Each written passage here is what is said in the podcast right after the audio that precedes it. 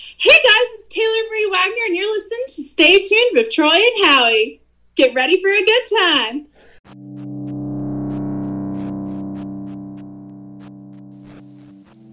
Thank you for tuning in to another episode of Stay Tuned with Troy and Howie. Please like us on Facebook, where you can click the anchor link to leave us a voicemail. You can follow us on Twitter at StayTunedTNH. You can even email the show at StayTunedTNH at gmail.com. You can find our merchandise at teechip.com and by searching Stay Tuned.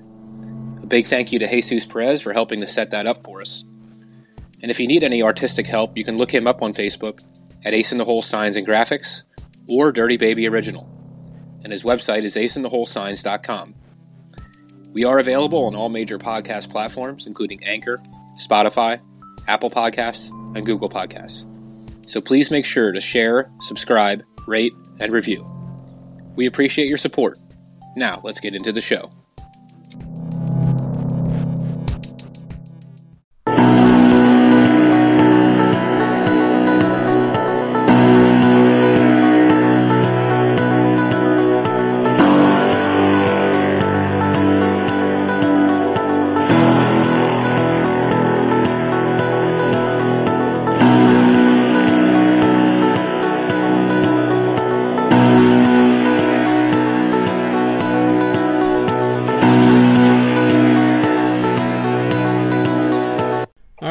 Welcome to another week of Stay Tuned with Troy and Howie. Good morning, Troy. Good morning. Good to be back. Yes, uh, same here. I'm still recovering though, man. I feel like I have like jet lag going on. Jet lag on a car drive. jet lag on a car drive. It was like a 10 hour drive, and I and I decided I'm just going to do it straight through. The only times I'm going to stop is for gas, and um, man, uh, I'm glad I did it, but I kind of paid for it too. You know. Didn't even stop to eat anywhere. You know what? When I stopped to eat, I, I went into the gas station place and, and grabbed like uh, Dog or something. yeah something like that. I'm trying to think. I didn't grab a dog, but it was like a, a croissant or something they had at Okay. the um at the front of the uh, cash register. Something quick and easy, and grabbed and a couple drinks. Most of them caffeine induced. You know something. Do you know it's funny when I was we, we were just when you were talking about your jet lag, yeah. and then I said jet lag on a car drive. Um, after listening to our interview last week with Taylor, um, oh yeah. you know, yeah, she just said about you know how just listening to things and something will pop in her head and it's a song or whatever. That just reminded like that'd be a perfect song title. I don't know why. jet lag on a car drive. You know? I like that. Yeah, you're right. Yeah. Jet lag in a car drive. That, that- if that doesn't sound country, I don't know what does. See, look at that. We're starting to become country music experts, Troy. Yep, With yep. our We're interviews. keep uh, trying to get them people on here. Exactly. And you know what? And by the way, uh, folks, uh, if you haven't had the chance, uh, make sure you start listening to uh, some of those interviews in the past. I mean, uh, it's kind of weird because, you know, we obviously, we just started in March. So, you know, we're going Mhm. on seven months of, uh, of doing this. No, actually, we started late May, wasn't it? Was it? Oh yeah, you're right. I think it was. You Yeah. might be right. Um, so yeah, Yeah. so I mean, but but then when I start I think it was at right around Memorial Day. okay, yeah, I think you're right now that you say that. I'm thinking of thinking of my Quarantine. quarantine thing, yeah. But uh, but yeah, it was uh, it's it's kind of interesting to look back on some of the folks that we talked to, and uh, Mm-hmm. Wildfire being one of them. In fact, Wildfire, I believe, is still our number one interview uh, ratings wise. Oh wow. and um, you know, and uh, in the other interviews, especially if you're if you're a patriotic person, you know, listening to your uncle or even my neighbor, you know, some Mhm. some really good interviews uh, to look back on, and I'm sure. I'm sure uh, in the near future, I'm probably going to re-listen to a couple of those and just kind of take in what we talked about. Yeah, because you know, as we sit there and talk to the people, um, sometimes you're you're listening, but you're also when when they say something, something clicks in your head, and you're trying to remember your next question. Yep, yeah, And sometimes you don't exactly pick up on everything they said in that statement. that is So, so, going true. back into going back to it and listening to it again, you actually pick. Oh, I didn't hear her say that the first time or whatever. You know, like Yeah, yeah, exactly. and um, in fact, I was listening to um, the uh, Taylor Marie Wagner interview on my way to uh, Kentucky uh, last Mhm. week, and uh, while I was listening to it, I that's how I came up with the title of it of of the interview Oh. when she had mentioned. Uh, uh, when she had mentioned about her cell phone battery yep. lasting longer than your relationship, and I'm mm-hmm. like, yeah, that's that's a perfect title. Yep. So, yeah, she was a fun interview. She was a she was a she was really cool she's person. very bubbly, wasn't she? Yeah, she was. Uh, right from the gate, man. Right from the gate when she when she said hi, Troy. I was like, yep, here we go. yep. Yep very easy to talk to. Yeah, she was. She was so, fun, and yeah. and not only that, but I and I I think I said that in the interview. Uh, I don't know that she even realizes how big that she might be.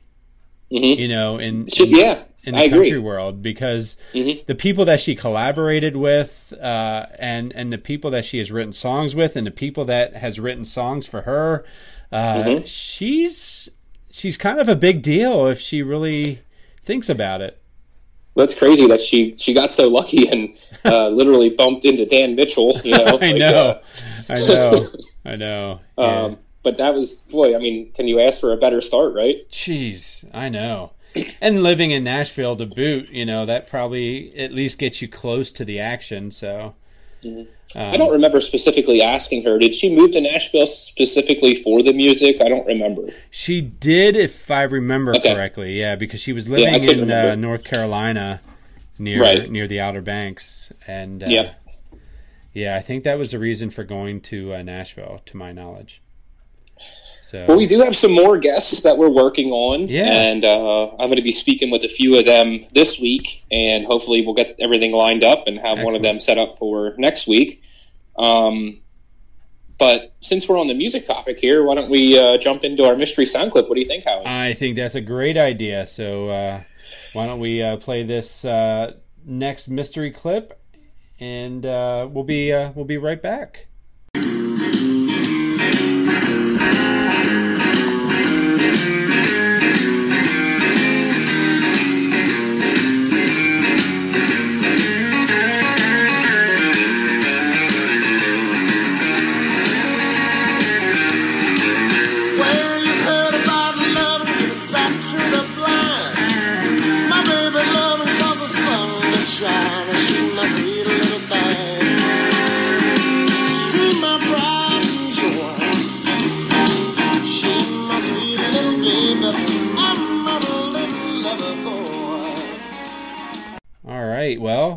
That mystery clip was uh, no other than uh, Stevie Ray Vaughan, and uh, and you had mentioned that you know you had suggested this mystery clip because his birthday was actually yesterday. Yeah, October third, nineteen fifty four. And we lost him at the ripe young age of 35 due to a helicopter crash on October, uh, excuse me, August 27th, 1990. Yeah. Um, way too young, very talented, talented uh, musician, and um, I don't know if he is as big to the regular listening audience as he is to the inner music audience. Do you know what I'm saying? Like yeah, I know people, exactly what you're saying. He, um, yeah, yeah, he was a very big influence to a lot of people that came up. Oh, you know, especially when I talk to people who play the guitar. You know, yeah, Stevie exactly. Ray Vaughan always pops out of their mouth, and uh, absolutely, yep, yeah. I, I don't, and I'll be honest, I don't know much about the guy myself because I think I'm one of those folks that are on the outside of the music world. Um, yep, but but the name when I hear the name, I know exactly who you're talking about. You know, yep. but but then when I start listening to some of the music, like the music you just heard there uh, mm-hmm. you know, it's like, oh yeah, I do recognize this guy. I just didn't know it was yep. him. You know. Yep. Um, yeah, they said um, in the in the '80s he became like the, the, leading figure in the blues revival, and um, he started doing things like mm-hmm. Jimi Hendrix did with uh, playing his guitar with his teeth behind his back, and uh, right. And it says he, he led the way for breakthrough artists such as Jeff Healey, um, uh, the blind guitarist. Do you remember Jeff Healey? Oh yeah, yeah, yep. Robert Cray, Robben Ford, and Walter Trout. Wow. And uh, yeah, so those are just a few of the names. I'm sure there's many more. Yeah. Um, and you would also mention he, too that you know just dying at the age of 35. I mean, yep. Jeez. I mean, the guy was. I mean, he was born in 1954, so he would what be 66 years old today. Yep. Yep. You know, um, and how much more awesome music would he put out in that time? You know, exactly, and probably still writing. Yeah, I would imagine. Mhm. Or performing. Look at the Stones. You know Oh I mean? yeah, yeah, right. Very. I mean, what are they? Ninety? I mean, Uh, that's a good question, but I, yeah, they're definitely up there in age, and they're still going strong. yeah. So, um, so yeah, he um,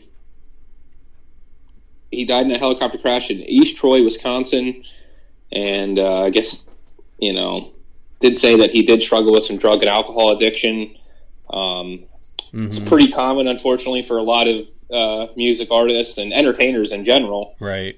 Um, so I'm hoping he would have been able to crack through that, and uh, that wouldn't have been the end of his demise. Yeah, exactly. So, um, but yeah, talented guy. And uh, when was he inducted into the Rock and Roll Hall of Fame? I think you said 2015, right?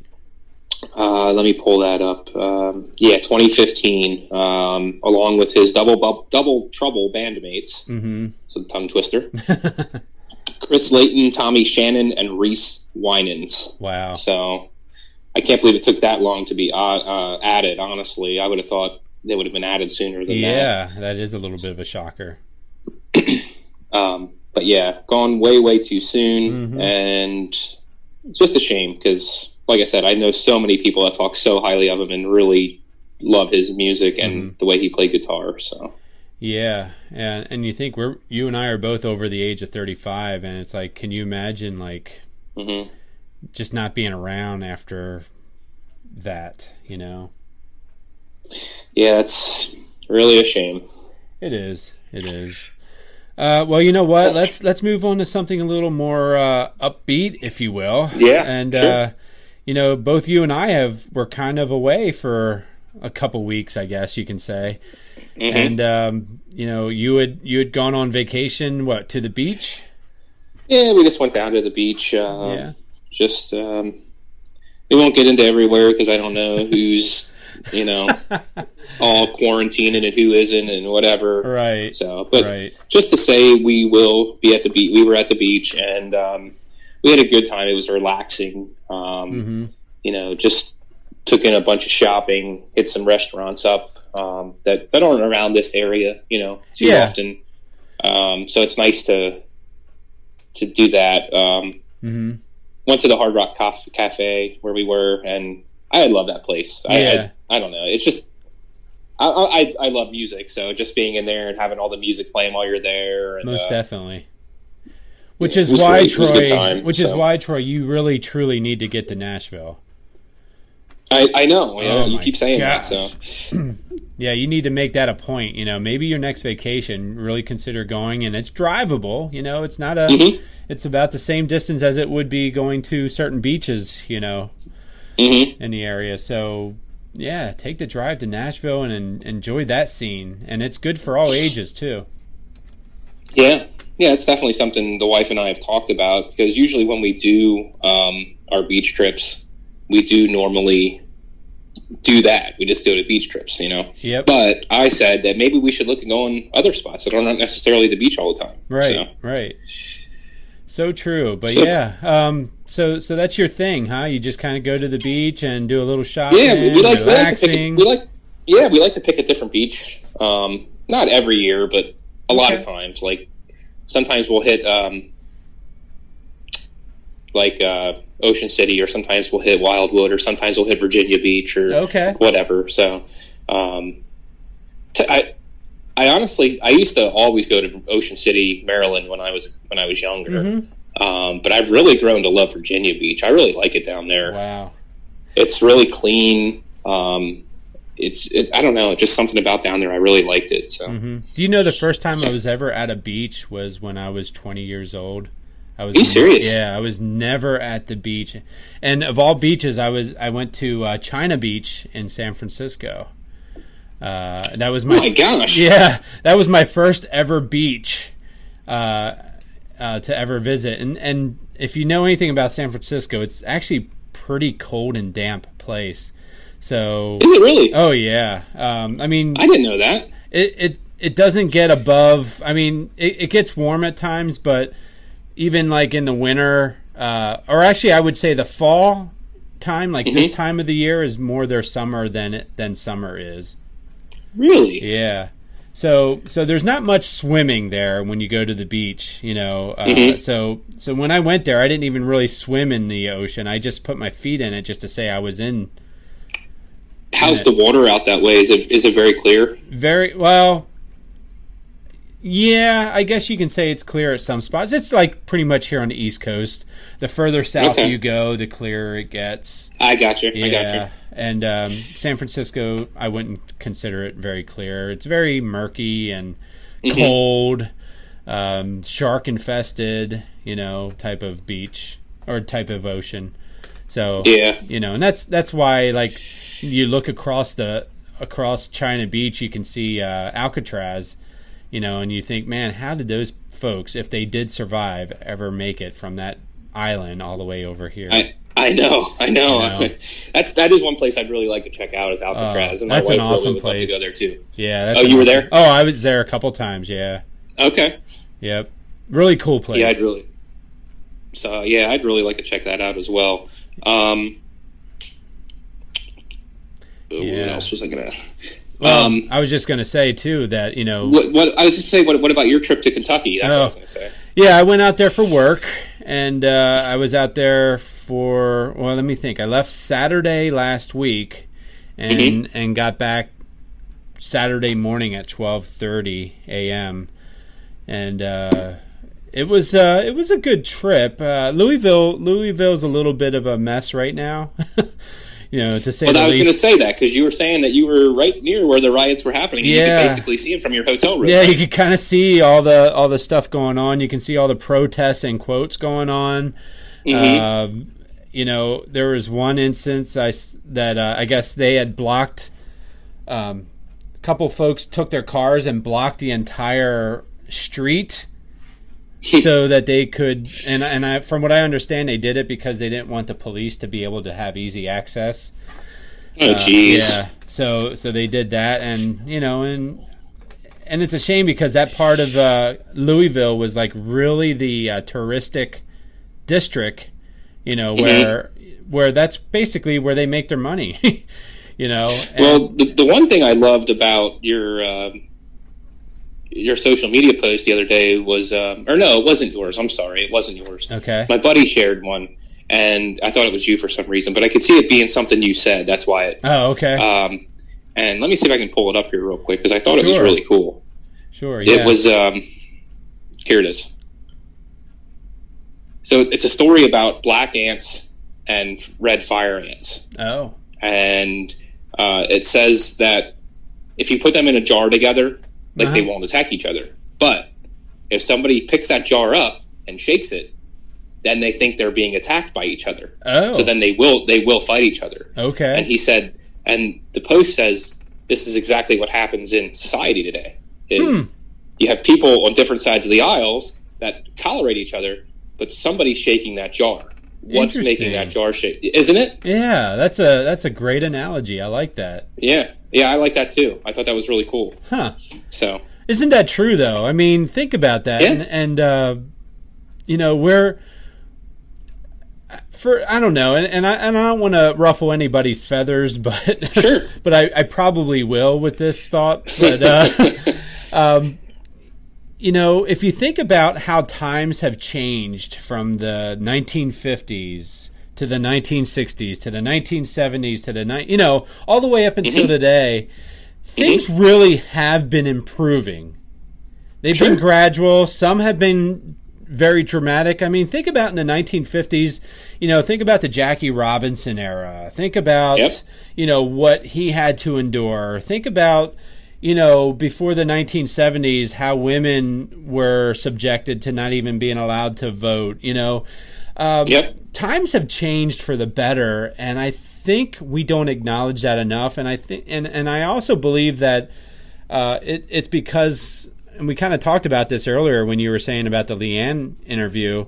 You know, we Mhm. live in a we we live in a gratify me now society, yep, and when we're not getting our needs met right this second, we either yell out racism or we yell out hatred towards other groups, uh, Mhm. or or we just just simply put our hands up and say, "Not fair how you treat me," you know. Right. And yeah. uh, you know, and people, I wish, I wish those same folks would take a step back and say, "Wow, we have really come a long way," and and really take life in that direction because the folks that are that are doing the racist things and uh, and all the negativity in the world, they're far and few in between. They're a very low percentage.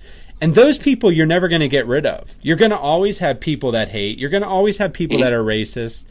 So why should we spotlight them?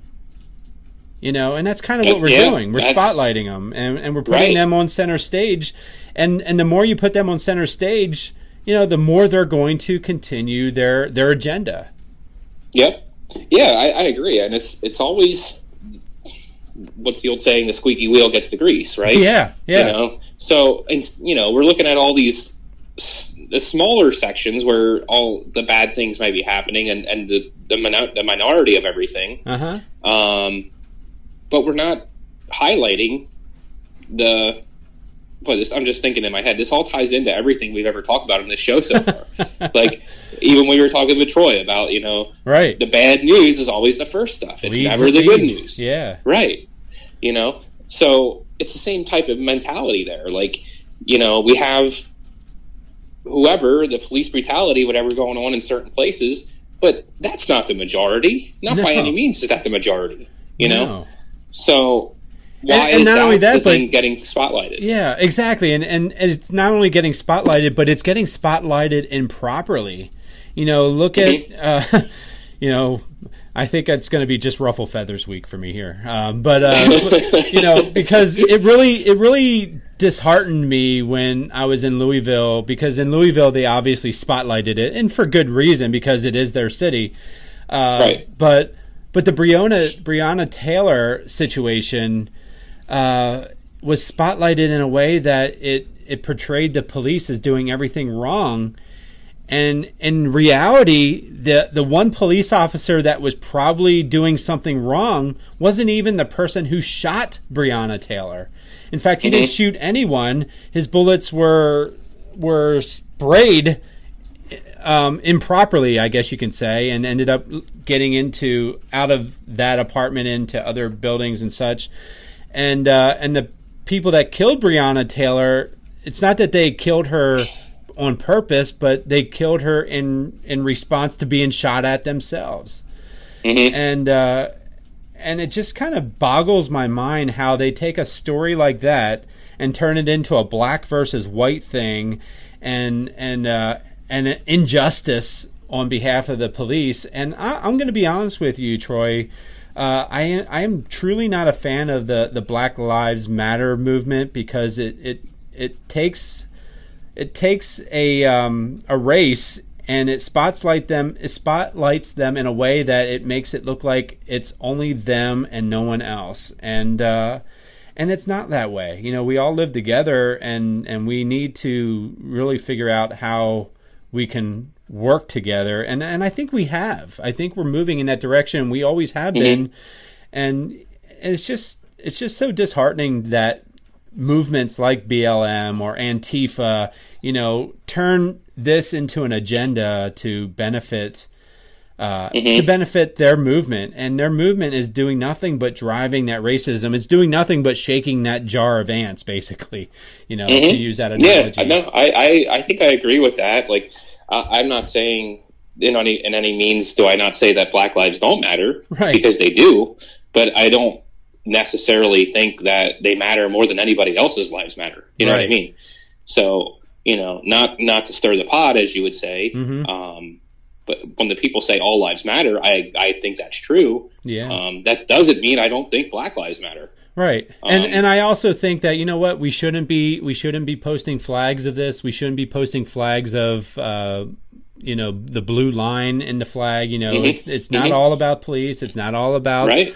um, a certain race. It's it's all about all of us um, Mhm. you know coexisting and and we were going in that direction in a proper way. I just think I just think um, organizations like BLM, Antifa, and and you know they're no different, in my opinion, than um, the KKK. You yeah. know, because I, I, was gonna I was gonna draw that comparison too, but I didn't know how far down the hole we'd get with that. So yeah, hey, let me do that for you, Troy.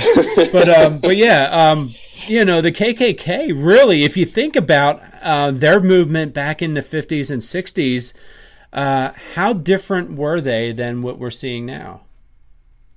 You know, they're the only difference I can really say is that um, some of the opposite race are with BLM, mm-hmm. whereas that didn't happen with KKK. Yeah, yeah, um, very true. But but who knows? Because times have changed so much. Who's to say if the KKK weren't doing today what BLM is? If there weren't be you know, because I'll be honest with you, and again, it's not the majority, mm-hmm. but I know some black people that say that black people give their some of like a lot of the black people give themselves a bad name. You know what I mean? Yeah, like, I've heard that as well. You know what I mean? Yeah. So I don't think we were just getting an echo there. Did you hear that? I did not. Uh, okay, it must have just been on my end. But anyway, so I don't think you know drawing attention to it like this is really helping the matter. I really don't. No, I think it's just we just need to all be tolerant of each other the way we were, mm-hmm. and just just take you know respect each other. I mean, that's really what it comes down to. Do you mm-hmm. know what I mm-hmm. mean? Ignore the negativity like, and focus on the positivity. Yeah, you know, yeah. is is my thought process. I, in my opinion, so much of this is common sense oriented, and uh, we don't have to, you know, we don't always have to lean on one side to fix them because as we're leaning on that side, think about. you know, think about the the movement where you know we're we're kneeling for the uh, national anthem. You know, like even even someone like Frank Reich, you know, from Indianapolis, mm-hmm. you know, our local grown hero.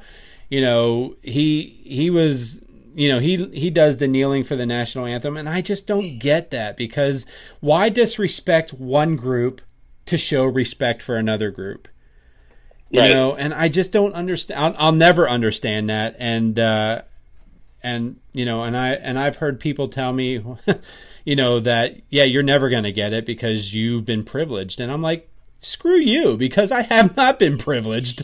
And yeah. uh, and and I didn't grow up in in a uh, easy setting myself. And uh, you know so so that's that's all part of prejudging. That's all part of being prejudiced is you're drawing a conclusion before knowing the person. And right. uh, and and people are just I don't know for lack of a better word they're ignorant and yeah. and the ignorant are in my opinion are amongst the weaker group because the weaker group cannot think for themselves. They have to have other places or other organizations think for them. And then when those other organizations think for them, they ride that bandwagon all the way to the storm. And, uh, yeah, you know, and, uh, you know, and I, and I know not everybody is going to agree with that. And I respect that, you know, and that's the thing. That's the other point too, is I'm allowed to have a different opinion. You don't have to respect it, but you know, it is what it is and uh, and your opinion i don't have to respect what you think either but i'm not going to hate you if i you know if i think you're wrong you know that's just the thing yeah and that's that's really you know the best way to wrap up this conversation is it, just because you don't agree with somebody and I, we've said this so many times on this show too just mm-hmm. because you don't agree with somebody doesn't mean you have to hate them or not be able to talk to them or not even get along with them right you can have different viewpoints and still talk to somebody you know, it. I don't know. It's, yeah, it's it's just really frustrating because uh, that's never been my mindset mm-hmm. to judge anybody based on anything. Yeah, you know what I mean. And you know what, whether though, it Troy? be skin color, speech, whatever. You yeah. know, and, and, and you know what, um, Troy, I grew up in a, a, household that was that way. You know, that mm-hmm. was racist. That that mm-hmm. did draw conclusions based on your skin color, and uh, you know, and as a child, I thought that was normal. Mm-hmm. You know, it wasn't until I went to college and realized that, oh my gosh, uh, black people are nice. You know, mm-hmm. Hispanic people can be nice. You know, mm-hmm. uh, and and it just just a, amazed me that that way of thinking was really. I mean, it it really was um, based on how I was brought up and and if I, I don't know, if I was growing up in today's era and I just started going to college today, I don't know that my opinion would change from being that child to seeing what I see now. You know, I almost think yeah. you know, I- I, I almost what think you're saying. yeah, I almost think my my uh you know, the racism the racism that I thought was normal probably wouldn't have changed my perception based on what I'm seeing in today's society. And and I think we're taking a step backwards more than we're taking a step forward with uh, all this movement stuff. Did you ever discuss that um, with your parents or whoever that might have gave you that mindset? Uh, no, I haven't because it, it's they're they're a very I don't know stuck in their way type of mindset, and and to be honest with you, I haven't seen my my family for many many years. So, um, oh, I did yeah. not know that. Yeah, yeah. So so I've sort of separated myself from if they're listening today. um, I don't know, but if they are, you know, so be it. But you know, I don't think they would deny it. Yeah, You know, and who knows? Maybe their mindset. That could have yeah. been a chance to have a conversation there, and I wonder. Yeah, you know. I agree. I wouldn't mind, you know, because that that would be like me to to confront and say, hey, you know, what's what's your mindset now anyway? Yeah, yeah. Hopefully it changed. Hopefully it did. Yeah, it yeah, definitely. And you know what? I, we had mentioned about uh, different cultures and different races and such. I wanted to throw this out here before I forgot because I thought it was funny. Um, obviously, your friend Chad that we interviewed a, a few weeks ago. Um, you know how we talked about him having that one uh, Asian listener from China. Uh, I I looked at my demographics uh, for our um, for our podcast, and when you you know get it, we now have a Singapore demographic. but, but but not China though. Well, I mean, it's in the same region, so Maybe uh, he moved. yeah. Wonder if he moved. So we'll have to we'll have to look into that. So if it if his uh, if his blogger moved to Singapore, I am going to just laugh. Um, so Oh, that's good stuff. But yeah, uh, and and by the way, speaking of our um, demographics and and such, uh, we are at over 950 listeners now, which is awesome. Sweet. Yeah, That's really great. great. So I wouldn't be surprised if we uh, if we peak that thousand plateau sometime this week. Well, hopefully we didn't take anybody off with this episode. and, and you know what? Let me preface this episode with saying, guys, we all have our opinions. We can all coexist. You know, we all and and, and I can I'll speak for you too, Troy. You know, you and Mhm. I probably we we probably have friends of all races and cultures Absolutely. and and such. And and my friends know who I am. They they know what I'm about. They also know that I would support them at the drop of a hat, and I know that my friends would support me the same way. So, um, if if you're offended by this, I'm sorry to sorry to hear that, but um, but maybe we need to talk a little further because I think I think the lack of education on the role of coexisting and and the reason why we should coexist is escaping a lot of people's minds. So. Uh, if you Yes. disagree with it, you know, feel free to disagree. Uh, but I would love to have that conversation with you. In fact, I would even say I would invite you on this podcast and we can talk about it further. You know, and uh, and, and and really stress my point of view. I'd love to hear your point of view because there are times when people can tell me their point of view and I can be like, "Oh my gosh, I never saw it that way." I can I can respect why you think that way hmm you know and uh, that's what it's about you know it's like it's about us sharing so that we can learn more from each other and and really Yeah, absolutely. Everybody's situation is different. Yeah. So something might have happened to them younger growing up Mm-hmm. that they might not see things the way we see them, or we might not see things the way they see them. And just educating each other and talking to each other is the only way we're going to learn. Yep. Not by hating each other and starting all these movements and, and hate groups and stuff. you know? exactly exactly so yeah i don't hate anybody i refuse to hate anybody uh, if i if i do hate somebody it's because they did something horrific uh, to Right. the point where it's just non excusable almost kind of like you and i were talking about um, what was that um, netflix show you were watching Oh, the Netflix documentary I was watching. Yeah, it was. Um, it's called an American, uh, the American Family, or something Yeah. like that. Uh, What is it? The Uh, Watts. the neighbor. The Watts. Yeah, the Watts family murders. It was in Colorado. My gosh. Um, yeah, it, it was terrible. It's a documentary on Netflix, and Mm-hmm. um, yeah, it. We don't even need to get into. It's called American Murder: The Family Next Door. Mm-hmm. That's what it's called.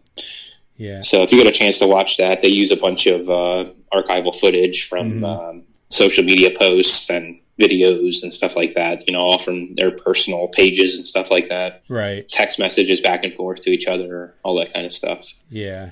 Oh, and It's not it's it's not a docu whatever you call it. It's it's an actual documentary because it actually has the actual footage. So that's that's just amazes me. yeah, Uh, Yeah. And also, speaking of Netflix, I don't know if you're a big fan of this, and I think you are based on previous discussions, but um, the uh, third season of Karate Kid is coming out. Cobra Kai. In, yep, Cobra Cobra, Kai. Kai. in Yeah. on uh, January of 2021. yeah, and the fourth season's already in uh, production too I as well. saw that. I saw that. I'm Yeah. looking forward to it. I don't know. It, Oh, it's cheesy, but I love it. It's cheesy, but it's funny. It's Yep. it, it takes you back. Yeah. Um, I, I don't know. It just even my daughter, who's only well, it's oh my gosh, how old is she? She'll be twelve this year. oh my gosh.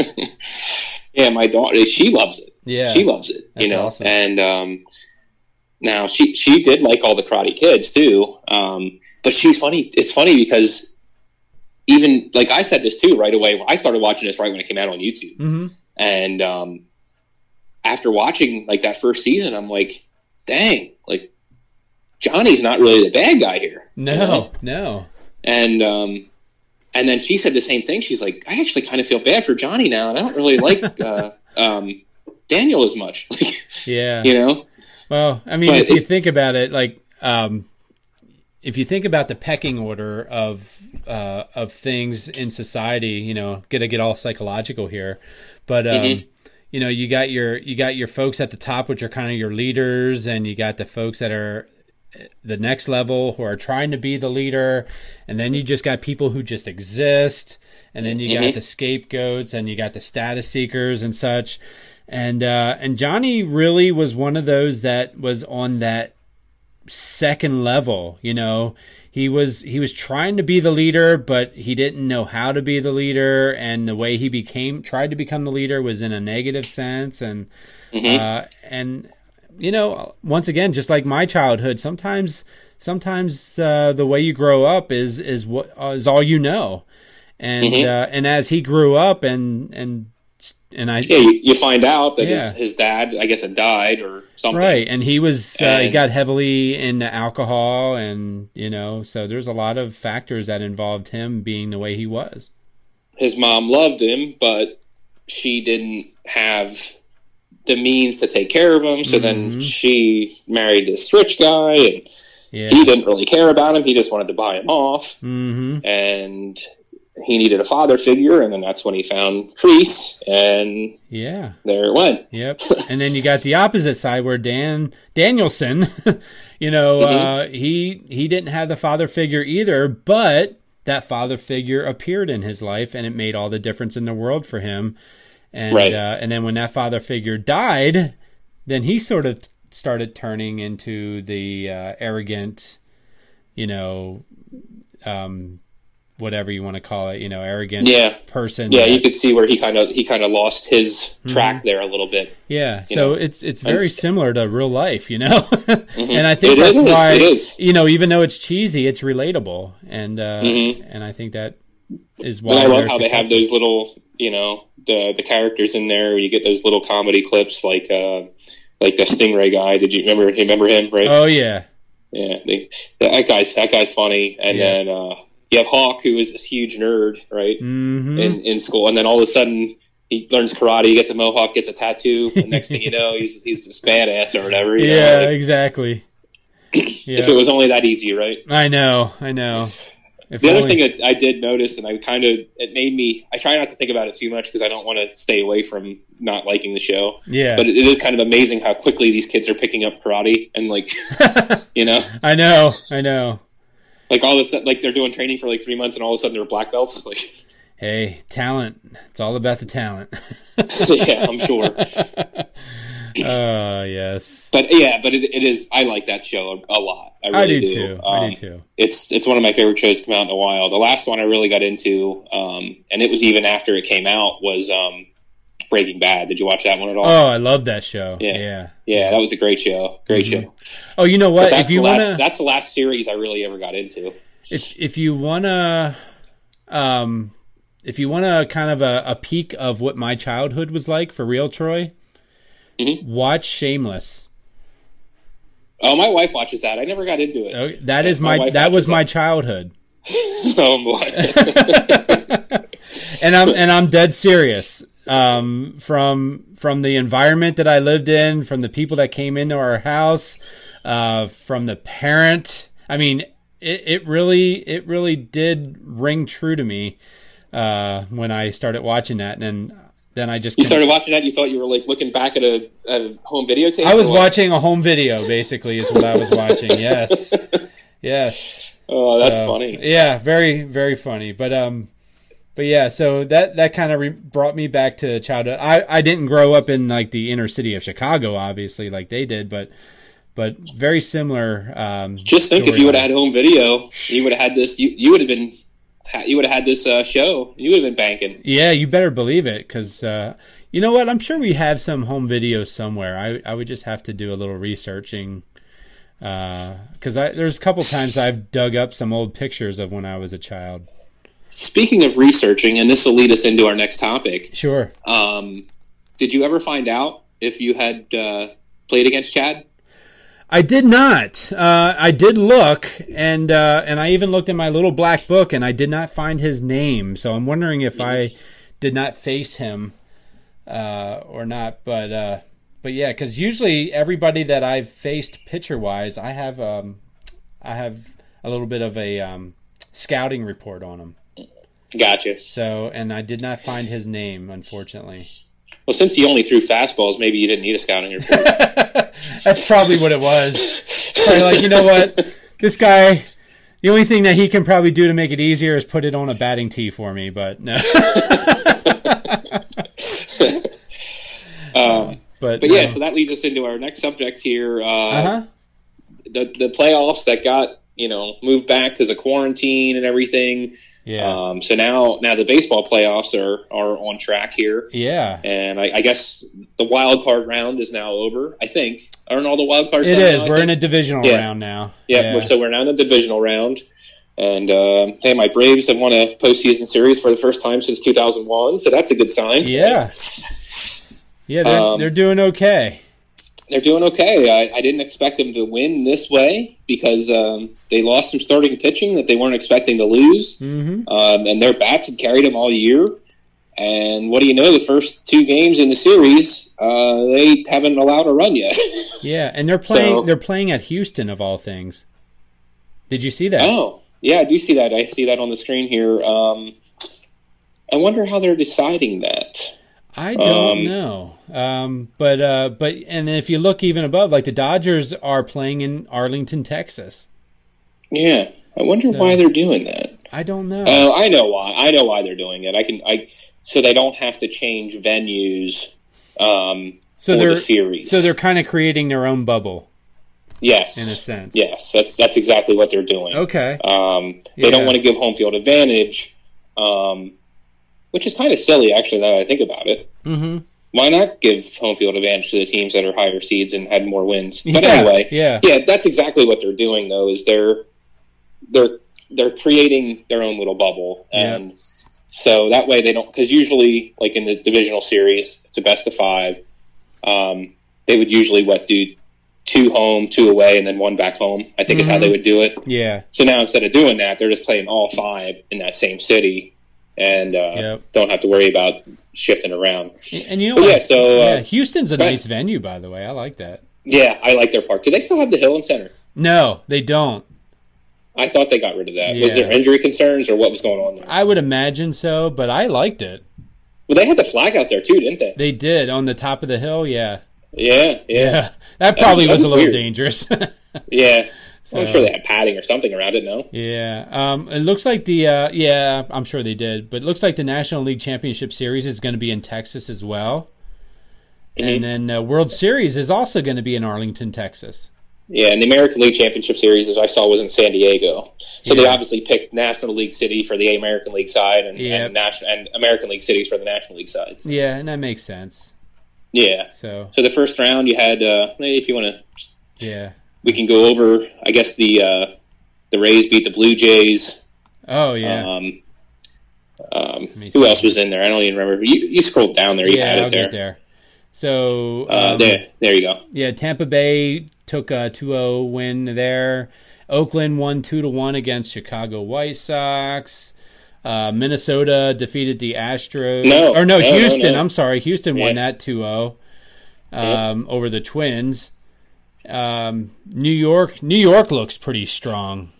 They do. I thought that was going to be a really good series, but New York pretty much. Yeah, I mean, that last game was closer, but th- their hitting is on fire right now. Right, So, that's for sure. Uh, then you got National League Wild Card Series where the uh, Dodgers won 2-0 over Yep. over a team that was under 500 and in the playoffs, which just oh, were they? I didn't Yeah. realize that. Yep. Um, and then you got the Braves, obviously your team. They won 2-0 Mhm. over Cincy. Uh, let's see here. Miami took that series 2-0 over the uh, Cubs, which was a That little bit of a surprised me, shocker. but, um, yeah. Yeah, I, I'm not going to complain because I No. like the Braves matching up with the Marlins better than I do Yeah. the Cubs. So And I'm okay with the Cardinals not being in it either.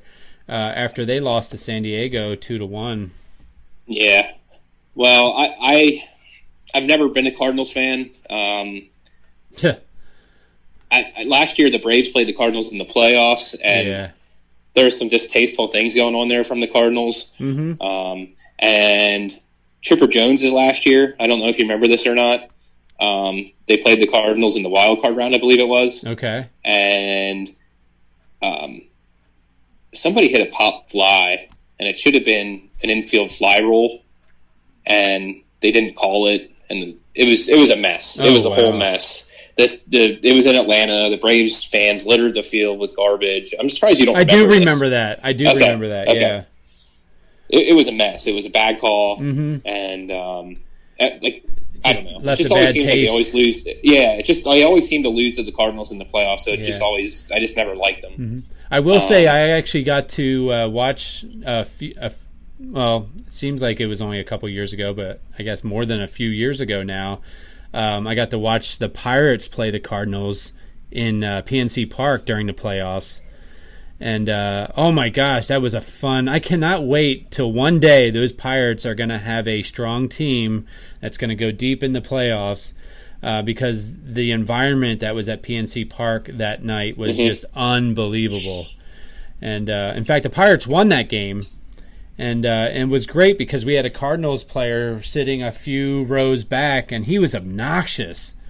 And So uh, was that a, was that a divisional round? yeah, um, no, it was a wild card round, or no, wait, it was a divisional round because As they, say, it couldn't have think- been the wild card round because before this year, the wild card round was only one game. Yeah, the wild card round that Pirates beat the Reds or something like that.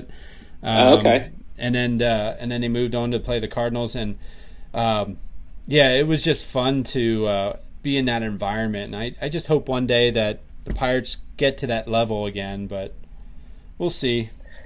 Yeah, well, I will tell you, uh, as a Bills fan, Mhm. there's always hope because we went 17 years without even touching the playoffs. Yeah, So, that's true. um, so all it takes is you know the right mesh of guys to get in there, the right coach, the right leaders, whatever, Yeah, and and things can turn around. Because I, you know, I was hoping for this for years for Mm-hmm. for my Bills team, and it just never seemed to happen. Right when you thought they had something cooking, something else would happen, and it would go downhill. I know it's So- frustrating. I honestly think a lot of the football thing is general manager coach, general manager coach. I agree. I agree. Um, it, it seems like if you have that combination right, hmm it, it can, and that, sometimes that might be the the uh, the same guy. yeah, Sometimes the coach, you know, is the one that picks his own players and stuff like that. You know, Mhm. and the general manager is just there by title or whatever. Um, but because I think, if I'm not mistaken, I think Andy Reid, even though they have Brett Veach as their GM, I think Andy Reid has a big say in the players they pick. Yeah, and uh, same thing with the Steelers. Um, oh my gosh, I can't I don't know why I don't remember this guy's name. The the GM for the Steelers. Um, I can't. I was it Kevin something? yeah, Kevin- I think it is Kevin. Oh, it's gonna it's gonna Yeah. draw drive me crazy. But I Anyway, talk I really. I really like how he he studies the draft and how he does the draft because we always get players. Uh, his mindset, and I remember an interview with him. His mindset isn't necessarily, "Oh, this year we need a quarterback, so we're going to draft a quarterback." His mindset Mm-hmm. Best is, yeah, his mindset is, "I'm drafting the best player that's available in this round." End of story. And and I appreciate that because you you're always going to be able to find that running back. You're always going to be able to find that that quarterback, but Mm-hmm. but to be the best player, that automatically makes your team better in itself. Yeah, You know. yeah.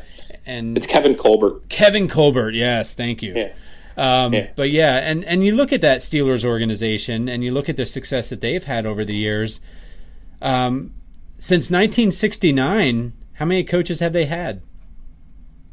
What three? Three. Yeah. Yeah. Yeah. Chuck Noll, Bill Cowher, And Mike okay, Tomlin. and, thi- and this leads to my point too, though, Mm-hmm. because how good were they before Chuck Noll came? they were terrible. Yeah, exactly. They were So that's what I'm saying. Like you get a good coach in there and change that culture around, Yep. and all of a sudden, like things change. It happens. Like, and and Chuck Noll had the mindset I'm drafting the best player in the draft, and uh, and guess who he drafted in 1969? Joe Greene. was that Brad? oh, gee, Joe Greene. Yeah, Joe Greene. yeah, Joe Greene. Yeah, yeah. Joe Greene was drafted. I think Bradshaw was drafted in '71, I believe, if I'm not mistaken. But, uh, But I don't think he was a first rounder, was he? Bradshaw was, yes. Oh, was he? Okay. Uh-huh. What was Yeah. he? Navy? Uh, Bradshaw was uh, Louisiana somewhere. Louisiana Lafayette. That's Yeah, right. That's right. like yes. that. I'm thinking of Staubach. Staubach was Navy. Oh yeah, Staubach. Yeah. Yeah, he was Navy for sure. yeah. So, but yeah, yeah. So it does come down to the draft and and and, and GM and, and coaching and, and consistency in that. Uh, and I think you're starting to see that now, even with the Bills. You know, you're starting Yeah. to see a little bit of consistency, and and why not? Why not model that consistency? The Patriots even admitted that they modeled their consistency off of the Steelers organization. You know, Oh, did they? Oh yeah, yeah. That's. it. I mean, they've admitted that. They've said that. You know, we've seen a team that was successful like the Steelers, and we thought, you know what? Why not model our our structure that way? And that's what they did, and look what happened.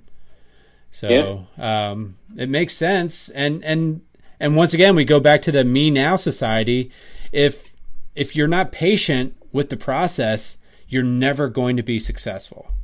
You Well, know? see, and I and and I'm thankful that I, I don't know what ha- what would happen with the Bills because the first year they got McDermott, um, they had a pretty nice, easy schedule, right? and things just kind of lined up for them, and they snuck into the playoffs that first year. Yeah, yeah, And I wonder if they wouldn't have had a good year that first year, hmm and because the next year after that they went like six and ten or something like that because it, that's what it was a rebuild. It was it was the re, even though they got to that playoffs that first year, yeah, yeah. it, it wasn't as good of a team. It really wasn't a good team to make the playoffs. Mm-hmm. They really shouldn't have been there. Yeah, Um, but let's just say they would have went six and ten that year, and then six and ten the next year. hmm Like, how much patience would have there been? I don't know. so I'm I'm actually thankful that somehow they snuck into the playoffs that first year yeah, because I think it it, it took the pressure off. Like, okay, Mm-hmm. they are building something here. There is something here.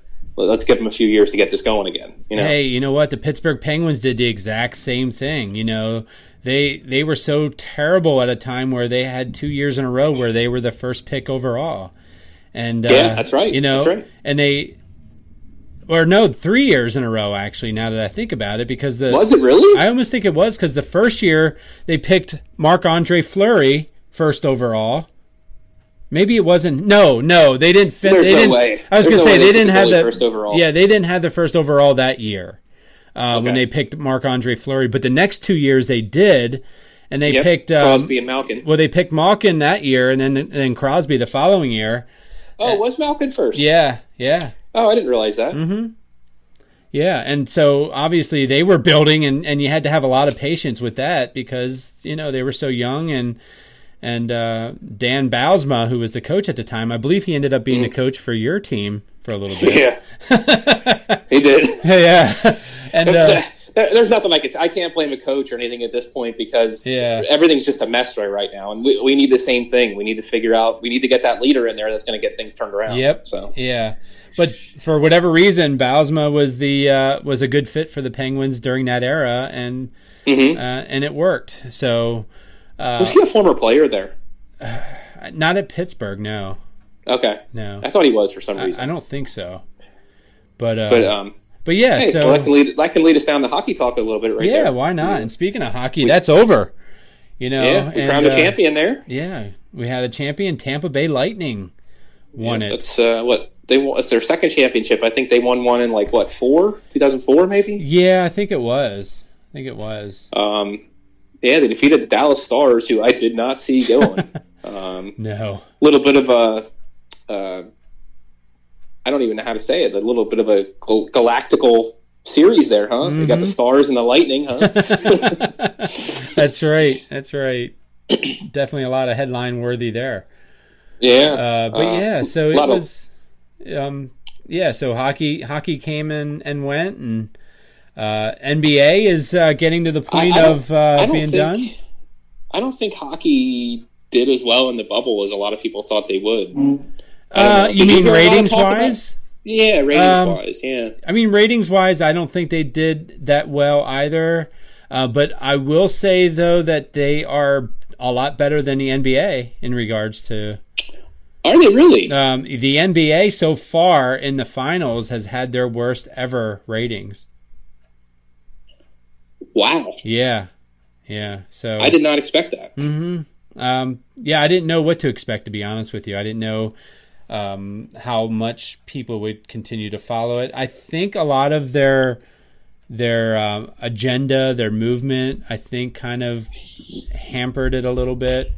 That could have, yeah, that could be Um, right. You know, uh, but I, I'm like even when football did their little thing or whatever, like Mm-hmm. I'm, I'm able to separate that. I am too. I You know, see. I I'm mean? able like to let them do separate whatever it. they're going to do, but then when the game starts, I'm watching the game. You know I Exactly. mean? Keep it off the field, and then you know when you bring it on the field, then that's when it becomes disinteresting, I guess. Right. But um, I really thought with the quarantine and everybody having this itch for stuff, like I just I thought the ratings would be higher this year Yeah. than ever before. You know, Well, yeah, I know. I, I'm thinking that you know probably. especially with the people that can't go, like they got to be sitting home to watch it now, right? Yeah, Like, think about the season ticket holders. that's what I'm saying. Yeah. Like, Yeah, they're probably itching So- to watch some football, and uh, yeah, it'll be interesting to see how this rebounds when this COVID stuff is all over. But, um, but in, you think that's going to make the ticket prices raise when we can when fans can finally get back in? they're gonna have to pay for those players' salaries somehow. Uh, Well, did you hear the salary cap's going down next year? Oh yeah, yeah, it's going down in every sport. Yeah. So Well, except for baseball. well, well, baseball doesn't have a salary cap. That's exactly. and that's why you'll. That's why it's hard for a team like the Pirates to be successful. You know, I know. And consistently. even the Braves after yeah, Ted Turner left. you know? yeah, yeah. Because once Ted Turner left, and all of a sudden they don't have unlimited bankroll anymore either. Oh, this know? is very true. so But yeah, so Um, that's uh, and and like we said with the NBA, you know, you got the Lakers. They're they're up 2-0 right now, and uh, and obviously we'll be airing this show this week, so it might have changed since. But yeah, um, but going At the into time of airing, it's today, 2-0, Yeah, yeah. going in today, it's 2-0 Lakers, and they don't look like they're going to be stoppable. So it looks like they're going to no, end up uh, no. winning that thing. Um, I, I, they're just. I think they're too deep of a team Yeah. for somebody like Miami. I think Miami's got one star really Mhm. uh, in Butler, and then a, a bunch of really good role players around him. yeah. And they, they just kind of got hot right when the bubble started. yep. um, the Heat are just too deep. Like they they can afford an injury or two and still get somebody off the bench that comes in and plays well. hmm The Heat had two guys out the last game, And, and they just they don't have they don't have the bench like No, they, they like, don't. The Heat, like the Lakers do. So No.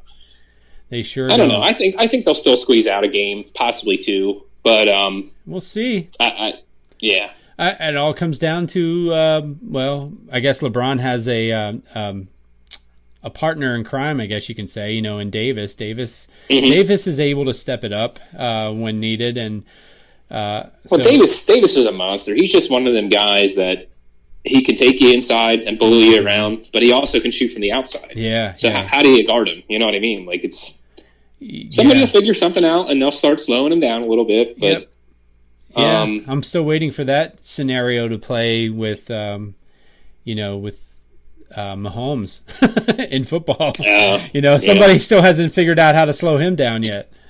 do you know what though? I, um, I think Lamar, Lamar Jackson might have been figured out. You know, I I've never been sold on him, and and maybe it was just No, I a- wasn't either. I wasn't either. Maybe it was just a you- you Steeler fan say in me. he- I don't know.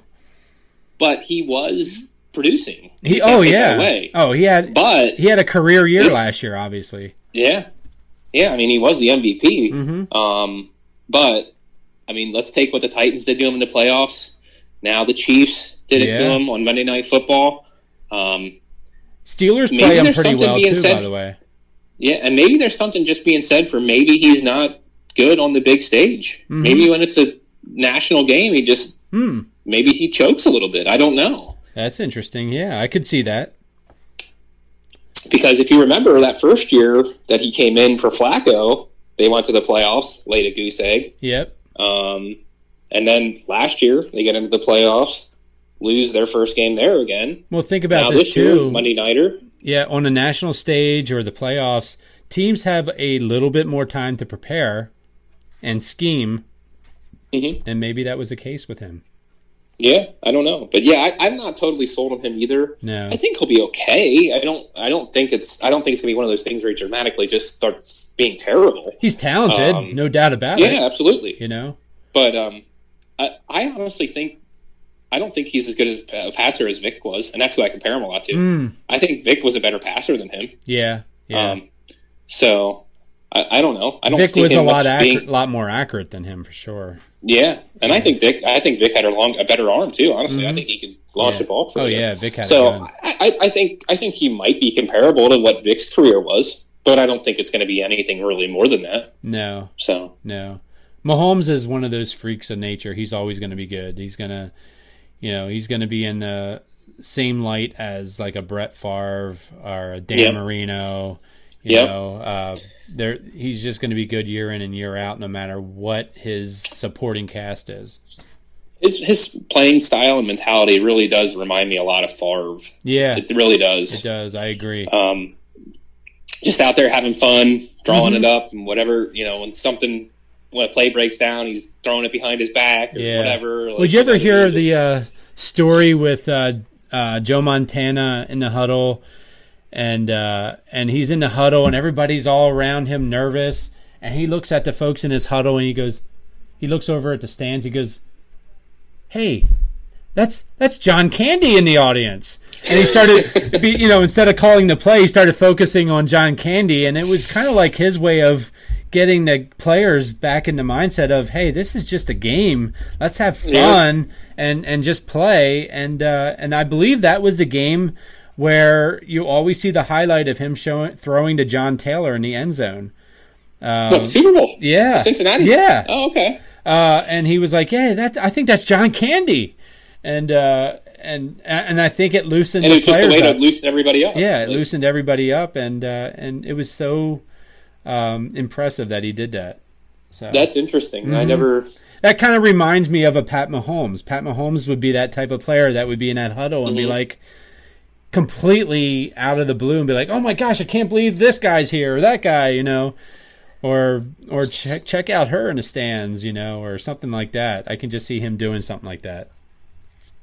So, what do you think about my guy Josh Allen so far this year?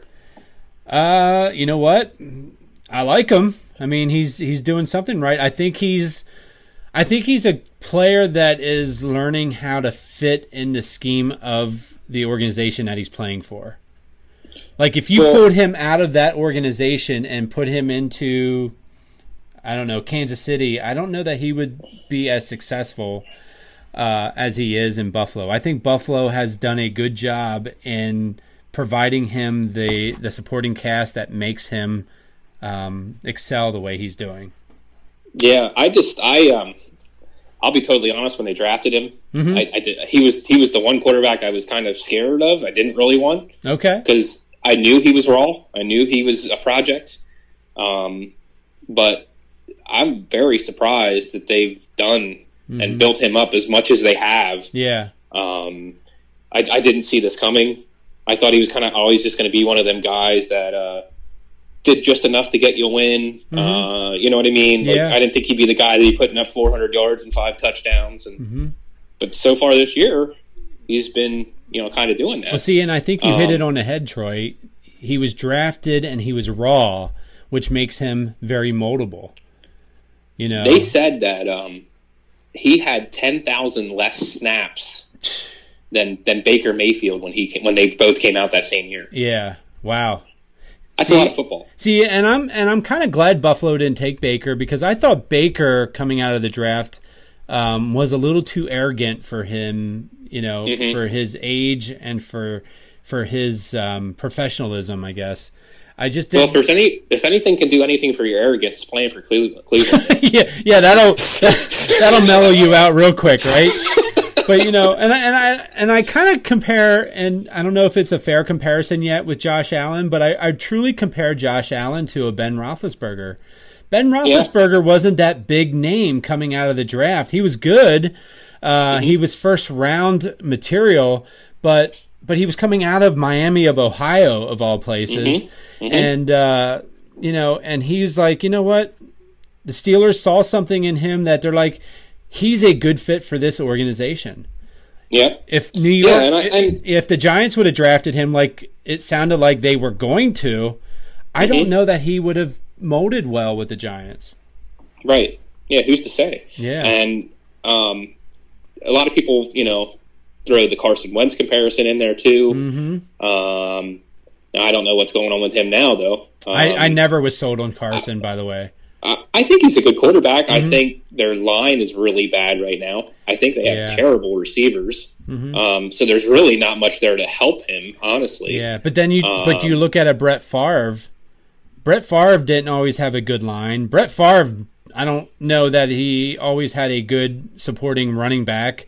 Uh, and Brett Favre really didn't have the greatest of wide receivers except for maybe Sterling Sharpe. Yeah, but then he lost him pretty early. Yeah, he lost him pretty early, but he made see the difference between a good quarterback and a great quarterback. They make mediocre receivers into good receivers and great receivers. Look at Rodgers' receivers Oh right my now. other gosh, than- yeah. Yeah. I mean, well, look at last, last week. He didn't even have Adams. Mm-hmm.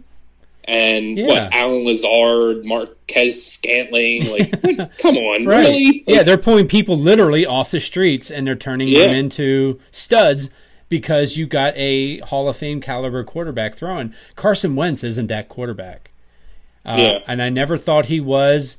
Um, I, I always thought he was good, um, but I never thought he was. I never, and I still never think he will ever be to that Hall of Fame caliber. Do, do you think the majority of Eagles? And I've asked an Eagle fan this before, Uh huh. and they they don't really have an opinion that they're still kind of thinking it over. But do you think the majority of Eagle fans feel that they made the wrong decision moving on from Wentz or moving on from Foles instead of Wentz?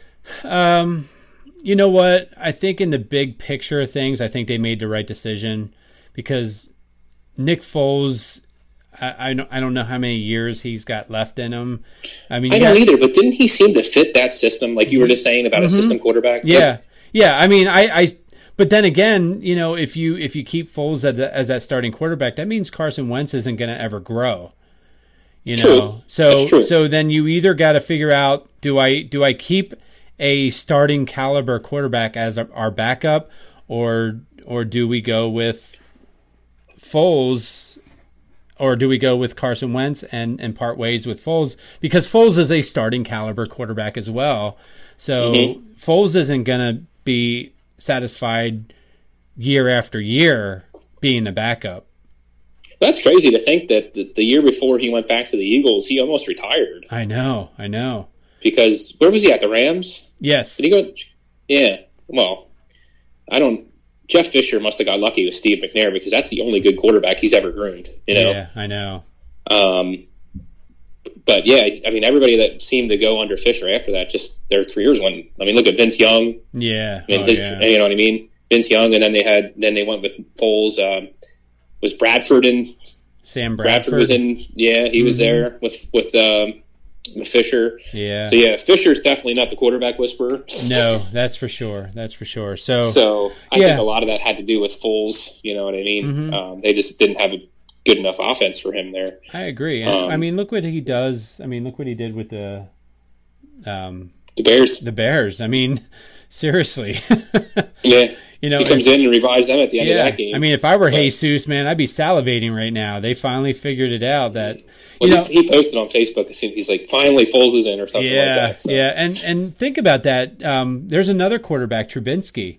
You know, Yeah. um, he's he's kind of in the same caliber as um, um, as the uh, quarterback for the Eagles. You know, where he's good, he'll get you some wins, but he's never going to get you to that promised land. You know, So, do you think if Wentz would have stayed healthy that year, you don't you don't think they would have won in that Super Bowl run? um, I don't think they would have won the Super Bowl. No, I really Do you don't. think they still would have made it? I think they still could have made it. I um, because if I remember correctly, the competition in the NFC playoffs wasn't as deep as it usually was. I'm trying to remember, did they play Atlanta that year in the championship? I think they might have, uh, yeah, I don't. I think they might have too. uh, but yeah, I don't. I just I don't know. I mean.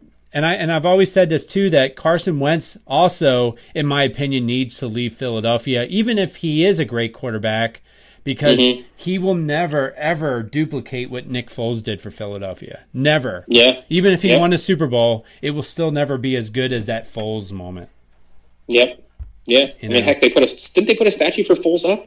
you know what? I wouldn't be surprised if they did. They I'm, should. I'm pretty sure they did. I'm Well, pretty sure they did. yeah. So think about that. Carson Wentz, every time he walks into that stadium, is seeing a the, his backup um, being, you know, enshrined at the stadium. Where, hey, am I not the guy here or what? You know, Yeah. and that's why I think I, he needs I to. think what he he played the first what 13 games that year or something, right? Uh-huh. It wasn't until late in the year that he got hurt. yeah, it was real late in the year. I mean, I he's, he was an MVP candidate. Yeah. that. Yeah, and I'm not doubting that he's not talented. I mean, geez, I'd be stupid to say otherwise, but I just don't think he's got that it factor. Yeah, and I, and I agree that it, it probably doesn't help with him being there either. No. You're probably right. hmm So maybe maybe they have a plan in place because they did draft Jalen Hurts. So Well, that's true. Yeah. maybe they just wanted to give Wentz one more year and see if things could work out. And, hmm And I'm trying to know. think where, like, what organization would he possibly fit well in? And uh, off the top of my head, I can't really think of one other than uh, possibly, possibly like a Giants situation. But even there, they have their quarterback of the future. Yeah, so- they have their set. Um, you almost wonder. You almost wonder if he could go to Chicago. Oh my gosh. yeah, who knows? I mean, or or would Trubinsky be a lot more successful elsewhere? I don't know. I don't know either. I think I think Trubisky's problem is he's honestly always seemed to had accuracy issues. Accuracy and, also poor decision making. Yeah, You know, um, when he's when he's under pressure, he just tosses it up for grabs. yeah, yeah. I agree. Yeah. So, um, But yeah, so uh, yeah, that's that's our sports talk. um, but uh, I think we covered a lot today, Troy. yeah, we did. You know, um, We covered so vacation. we We, just wanted to kind, yeah, we just wanted to kind of get back into the groove of things since Yeah. uh, we were off. You know, you were on vacation, I was on vacation. Well, you were on work workcation. yeah, right. Um, but we wanted to kind of get back in the groove of things, just update everybody on everything that's been going on. Mhm. And um, like I said, hopefully next week, if everything works out, we'll have a guest lined up. I'm not Yep. sure which one it'll be yet, but I'm going to talk to a few, and um, We'll figure something out. we'll figure something out for sure. Yeah.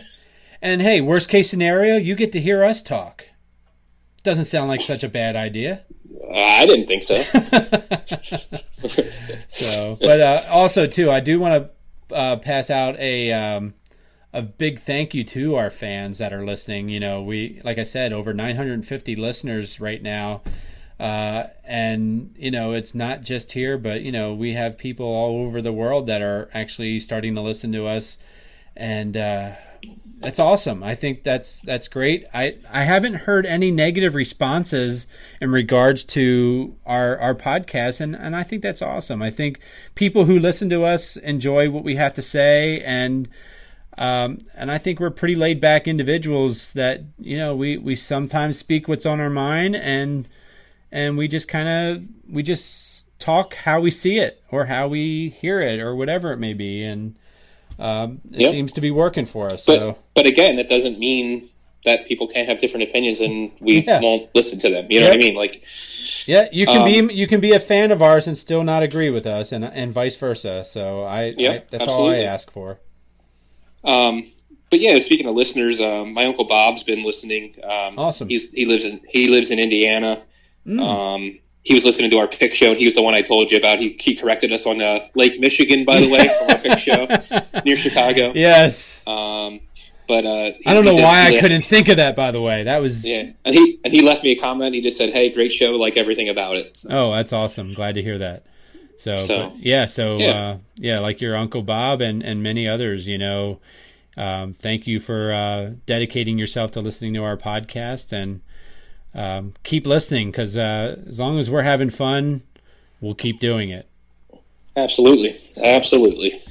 So uh, I guess with that being said, Troy, I think uh, we'll we'll call it a week and uh, we'll wrap it up. And we'll stay tuned till uh, next week. Thank you for listening to another episode. Please like us on Facebook, follow us on Twitter at StayTunedTNH, email us staytunedtnh at gmail.com and uh, whichever podcast avenue you're listening to us on Google, Apple, Spotify uh, please subscribe, share, rate, and review. And until next week, stay tuned.